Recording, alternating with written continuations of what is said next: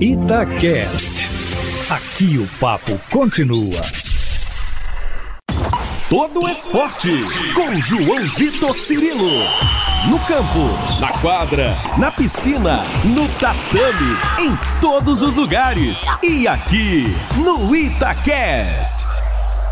Um abraço para você que está conosco aqui no YouTube da Itatiaia, nas plataformas de áudio, no Spotify, no Deezer, no Google Podcasts. Esta é a edição 81 do podcast Todo Esporte. Desejando a você um ótimo dia, uma ótima tarde, uma ótima noite. Você que nos acompanha em qualquer horário. Você que está no YouTube, já deixa um joinha, deixa um like, porque a convidada de hoje merece esse like, sem dúvida alguma recebemos uma referência do esporte olímpico do Brasil. Rebeca Rodrigues de Andrade, 23 anos, nascida em Guarulhos, atleta do Flamengo, medalha de ouro no salto, medalha de prata no individual geral nos Jogos Olímpicos de Tóquio 2020, realizada em 2021 essa edição medalha de ouro no individual geral e bronze no solo no Campeonato Mundial em 2022, ano passado na Inglaterra. Medalha de ouro no salto, prata nas barras assimétricas no Campeonato Mundial de 2021 no Japão, entre tantas outras conquistas.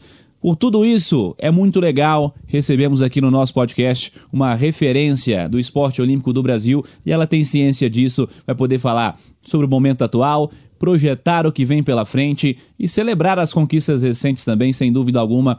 Por tudo isso, Rebeca, é muito legal, uma honra para todos nós falar com você aqui na Itatiaia, tudo bem? Oi, pessoal da Itatiaia, muito obrigada pelo convite, é um prazer poder falar com vocês. Rebeca, prazer é nosso, legal, obrigado aí pela gentileza em nos atender. É, vamos falar desse 2023, o que, que já tá rolando aí na sua carreira, é, como você encara esse ano, como é que tá já, estamos aí quase em março, né? O que, que já rolou nesse 2023, o que, que vem pela frente? Meu 2023 já começou a todo vapor, eu comecei a treinar no dia 3 de janeiro, é, já tem alguns atletas que vão para algumas competições já no início desse ano, então estão treinando já série. O ritmo de treino tá bem diferente dos atletas que ainda não vão é, viajar para competir. Mas é um ano muito importante, é um ano pré-olímpico, é um ano que vale a vaga olímpica também, mas antes disso tem outras competições como essa, né, que já vai acontecer acho que no próximo mês. E pra gente é bem importante, porque cada competição vai, prepara vai preparando a gente para a próxima competição, né? Então esse ano tem brasileiro, tem Copa do Mundo, tem o Mundial, tem os Jogos Pan-Americanos. Eu acho que para cada competição que a gente vai, é, esse é o primeiro foco, sabe? É claro que eu tô pensando muito no Mundial também, mas o meu primeiro foco é para minha primeira competição. Assim que eu termino aquela competição, a próxima competição é meu próximo foco. Então é isso, mas todas as competições são importantes. E por enquanto tá indo tudo bem. Então é isso. E que continue assim, sem dúvida alguma. Rebeca, é, esse é um ciclo mais curto, costumo falar sempre com os atletas é, que estão projetando aí é, Paris 2024, um ano a menos, Tóquio foi adiado de 20 para 21, esse é um ano mais curto. Como é que você encara isso? É positivo, é negativo? Como é que você percebe essa situação? Ah, eu não vi como algo negativo. Eu adoro competir e é uma Olimpíada, né? Os treinamentos não pararam, por mais que seja um ciclo mais curto. Eu acho que todo mundo se manteve um, do seu melhor jeito possível para que não afetasse tanto esse ciclo mais curto. Mas eu não vejo como algo negativo, não. Eu fiquei bem animada. Legal, Rebeca, importante mesmo se manter em atividade. Eu quero ir para um lado muito positivo, porque você recentemente foi eleita o destaque olímpico do Brasil no último ano. É, te parabenizo por isso, inclusive, acho que é merecidíssimo por tantos feitos recentes e pelo que você representa de fato para tantas outras esportistas do Brasil, para os seus fãs, para o público em geral. Queria que você falasse sobre isso para gente é, e alinhado a isso, justamente esse lado tem as conquistas, tem o reconhecimento e em meio a isso vem a referência, né? Você ser um espelho de tanta gente. Como é que você encara tudo isso e mais uma vez parabéns. Ah, eu me sinto muito honrada e orgulhosa da minha história, da minha equipe, do meu treinador, porque eu acho que nada disso seria possível se eu não tivesse eles no meu caminho, me ajudando sempre, estando sempre disponíveis, uh, porque eu precisasse, sabe? Então, realmente é algo muito grande assim que eu vou carregar para sempre E é muito bom poder ser essa referência, porque é o que a gente precisa, né? Eu sempre falo, a DAI foi muito importante para mim, para eu continuar treinando, fazendo ginástica, porque eu via que era possível, através dela eu vi que era possível. E claro, não foi fácil, eu tive que batalhar muito, eu tive que abrir mão de muitas coisas, mas eu também fui muito feliz, sabe? E tudo que eu fiz e tudo que eu precisei passar, eu vi que tudo isso valeu a pena. Então eu acho que é isso que eu quero passar para as pessoas, para as crianças, para os adolescentes, esse amor que eu tenho pelo esporte, claro, é todas todas as oportunidades que o esporte me deu e de mostrar que é possível, que é capaz, que, que eles são capazes de realizar o que eles quiserem. É, mostrando todos os lados, a alegria e a tristeza, mostrando que é difícil, mas mostrando que vale a pena. Então é algo que eu me orgulho demais, mesmo sendo tão jovem, poder conquistar tudo que eu conquistei, poder ser essa referência que eu tô sendo. É, é algo muito grandioso mesmo. Então eu me sinto muito orgulhosa. Legal, Rebeca, muito legal te ouvir falar sobre isso, sobre tantas conquistas, né? Tantos momentos de sucesso, ainda tão jovem, com tanto ainda a conquistar. Queria voltar um pouco é, na sua trajetória, que você contasse um pouquinho da sua história pra gente, quando o esporte entra na sua vida, quando ele passa a fazer parte da sua trajetória pessoal, as pessoas que te auxiliaram nisso, os caminhos que foram traçados, quem te deu aquele empurrão para seguir e hoje se tornar essa grande referência. Conta um pouquinho da sua história pra gente. Eu comecei a ginástica com 4 para 5 anos. A minha tia, que trabalhava nesse ginásio, descobriu que eles fariam testes. E eu sempre fui muito espoleta, sempre gostei muito de brincar, de pular, de dar estrelinha. Então ela perguntou para minha mãe se não poderia me levar e minha mãe super deixou. É, então foi assim meu início dentro do esporte, foi assim que eu conheci a ginástica em si. É, lá nesse ginásio eu comecei no, nos primeiros momentos com a professora Rosana, com a professora Mônica, com a professora Cíntia. É, eu acho que tinham mais professores lá, porque tinha muita gente, só que eu não tô lembrando agora, mas com certeza eu treinei nesse começo aí com muita gente. É, no meu primeiro suporte para ginástica, eu devo muito à minha família, é, minha mãe, meus irmãos que me levavam para o ginásio, que me buscavam na escola, que se desdobravam é, para que eu fosse realizada, né? Dentro desse esporte, porque até então era algo que eu gostava muito, não era ainda a minha profissão, porque eu era muito nova. Depois eu subi de nível, comecei a treinar com a Kelly com o Chico. O Chico é meu treinador até hoje. A Kelly já se mudou, ela mora nos Estados Unidos, mas é, foi muito importante para mim. Ela sabe disso, sempre falo com ela. Isso é muito bom.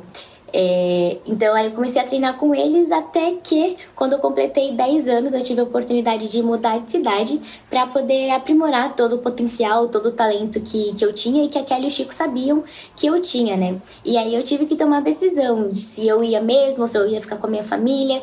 Conversei com a minha mãe, ela perguntou se eu queria ir, eu falei que sim. E ela deixou, assim, ela me deu impulso para eu voar, sabe? É, super confiando na Kelly e no Chico, que sempre passaram essa confiança para ela, assim, de família. Eu tenho eles como minha família mesmo. É, me mudei para Curitiba, treinei um ano em Curitiba. Depois eu me mudei para o Rio também com a Kelly com o Chico e outras meninas, claro.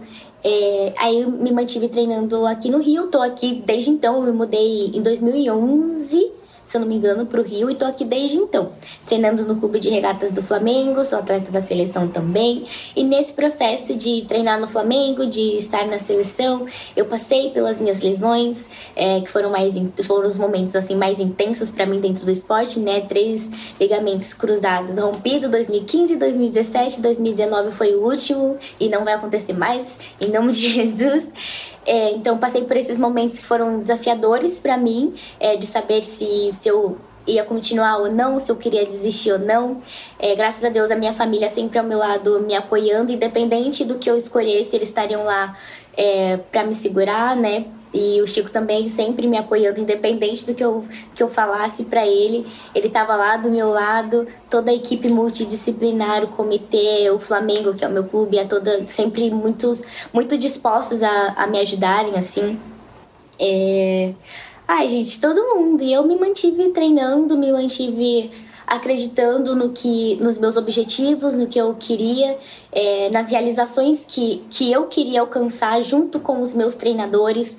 A nossa primeira Olimpíada, que foi em 2016, foi algo mágico, porque desde criança, desde quando eu tinha lá os meus sete anos treinando com a Kelly com o Chico, a gente falava disso. Eles queriam ter atletas que tivessem é, na equipe para a Olimpíada em 2016 eu consegui realizar esse nosso sonho. É, depois veio Tóquio e eu tive as minhas realizações, tive meus momentos e foi incrível demais poder compartilhar isso tudo com a minha equipe que, é, que são tão importantes para mim, poder compartilhar com a minha família quando eu voltei para casa e eles vendo todos os meus resultados, é, vendo que o nosso trabalho, que o nosso suor, que o nosso esforço, que a nossa alegria fez toda a diferença nas, nas realizações da minha vida. Então eu sou muito feliz com tudo isso. É, e hoje, né, vendo os louros de tudo isso que, que eu construí, que não foi sozinha, é algo, é algo muito bom. Eu me orgulho demais, como eu falei, eu me orgulho demais de onde eu vim, me orgulho demais da minha história, me orgulho demais de quem eu sou e do que eu posso ser ainda dentro e fora do esporte. E é basicamente isso. Legal, Rebeca, obrigado por compartilhar a sua história com a gente. Tem que se orgulhar de fato mesmo da sua trajetória, que é muito bonita é, aos 23 anos ainda, né, com tantas conquistas. É, vamos para um lado mais amplo, mais coletivo. Queria falar da ginástica brasileira, a sua análise, a sua percepção, como a gente está no momento, o que, que, tem a ser feito, o que, que tem a evoluir. Fala um pouquinho, num coletivo, né, de como está a ginástica brasileira. Eu acho essa pergunta um pouco técnica e quem poderia responder melhor mesmo seria, seria o meu treinador ou, ou os treinadores né, que trabalham com a gente. Eu acho que o Brasil já evoluiu muito na ginástica, a gente conseguiu mostrar isso no Mundial. A gente ficou, teve a nossa melhor colocação, a gente ficou em quarto lugar e não foi a nossa melhor competição, então isso é algo que, que pega muita gente. A gente sabe que pode mostrar mais, que pode fazer mais. E a equipe do Brasil é uma equipe muito forte, então a gente realmente pode evoluir tanto ainda, sabe? Da, na nossa ginástica dentro da competição também. Mas eu já estou muito orgulhosa de tudo que a gente está construindo. A ginástica mudou bastante é, em questão de, de, respeito, de ser ouvida é, e de colocar as coisas quando é falada, quando são faladas em prática, assim. Então, apesar de a gente já ter evoluído muito, é aquilo, né? Apesar de já estar tá bom, a gente sempre pode melhorar. Eu acho que é isso. Mas em questão de técnica, sim, se for uma pergunta mais técnica, eu acho que o meu treinador ou algum dos outros treinadores que trabalham com a gente, com certeza vai conseguir responder melhor do que eu. Legal, Rebeca. Você falou muito bem, falou muito bem, sem dúvida alguma. Vamos caminhar para uma reta final. É, eu queria te perguntar sobre é, um dia marcante da sua carreira. Eu sempre tenho essa curiosidade é, que os atletas que vêm aqui batem papo com a gente, que eles falem do dia mais marcante da carreira, um dia que é o principal, que é o inesquecível, e também que projetasse aí o que pode ser no futuro um dia muito especial, que seria o seu próximo sonho, um dia que você projeta na sua mente. Fala um pouquinho pra gente sobre isso. Eu acho que eu não tenho um único momento que tenha sido marcante, porque a cada dia, a cada conquista, a cada experiência que eu tive durante todo o meu processo dentro da ginástica foi marcante para minha vida, me transformou na atleta e na pessoa que eu sou hoje, das minhas cirurgias, dos meus machucados, eh, dos momentos mais difíceis, dos momentos felizes. É claro que os Jogos Olímpicos, o Mundial, são coisas que vão marcar para sempre a minha vida, assim, sabe? Mas quando as pessoas me perguntam da minha história, da minha trajetória e eu falo das minhas lesões, elas também foram muito importantes para mim, para eu me conhecer dentro do esporte, para eu me conhecer como ser humano também, para saber aonde eu poderia me esforçar, se era realmente aquilo que eu queria, para eu me conhecer por inteiro. Eu acho que foi, foi algo bem marcante para minha vida e eu me orgulho demais de poder passar isso para frente e de falar o quanto isso mudou a minha vida. Mas as minhas medalhas olímpicas, as minhas medalhas mundiais, eu acho que, que são bem importantes para mim, porque eu carrego toda a minha equipe junto comigo. Não tem como eu lembrar da medalha, lembrar do pódio, sem lembrar da minha equipe, da minha família e de todas as pessoas que me ajudaram. Então, eu acho que todos os momentos da minha vida uh, foram marcantes, porque eu sempre tive pessoas boas a meu lado, querendo o meu melhor e me incentivando e me apoiando, independente das minhas escolhas, me deixando sempre muito livre para tomar as minhas próprias decisões, claro, é, mas que estavam ao meu lado para me fazer crescer mesmo e hoje poder me tornar essa atleta que eu sou hoje. E eu acho que é isso, todos os momentos da minha vida são marcantes. Legal, Rebeca Andrade, prazer ter você conosco mais uma vez. Obrigado pela gentileza de nos atender. Muito legal falar contigo como uma referência. É um prazeraço. Espero que nos vejamos em Paris 2024, que sejamos juntos por lá também. Mais uma vez, obrigado pela presença. Seja sempre bem-vindo aqui a Itatiaia. Ah, eu agradeço pela oportunidade de estar aqui, poder contar um pouquinho mais da minha história, da minha trajetória. Espero que eu possa voltar mais vezes e conversar mais, porque eu adoro. Então, Grande beijo e até uma próxima. Tchau, tchau. Legal, essa Rebeca Andrade conosco aqui no podcast Todo Esporte, edição 81. Você que tá no YouTube, deixa aquele like, deixa o joinha. Abaixo do vídeo aqui tem o um joinha, tem aquela curtida que é fundamental pra gente. Pode comentar, pode interagir conosco, manda um vídeo pra turma, compartilhe, porque essa personagem merece, sem dúvida, a referência do esporte olímpico do Brasil. A você do Spotify, do Deezer, do Google Podcasts, obrigado sempre pela audiência também. Agradecendo a você que esteve conosco, siga acompanhando, siga participando pelas redes sociais da Itatiaia, twitter.com.br Itatiaia, instagram.com.br Itatiaia oficial. Pode ser também pelas minhas redes sociais, no arroba João Vitor Cirilo no Twitter e no arroba João Vitor Underline Cirilo no Instagram. Abraço a você, ótima semana, nos vemos em breve com mais uma edição do podcast Todo Esporte. Essa foi a 81. Valeu, galera. Itacast. Aqui o papo continua. Todo esporte com João Vitor Cirilo.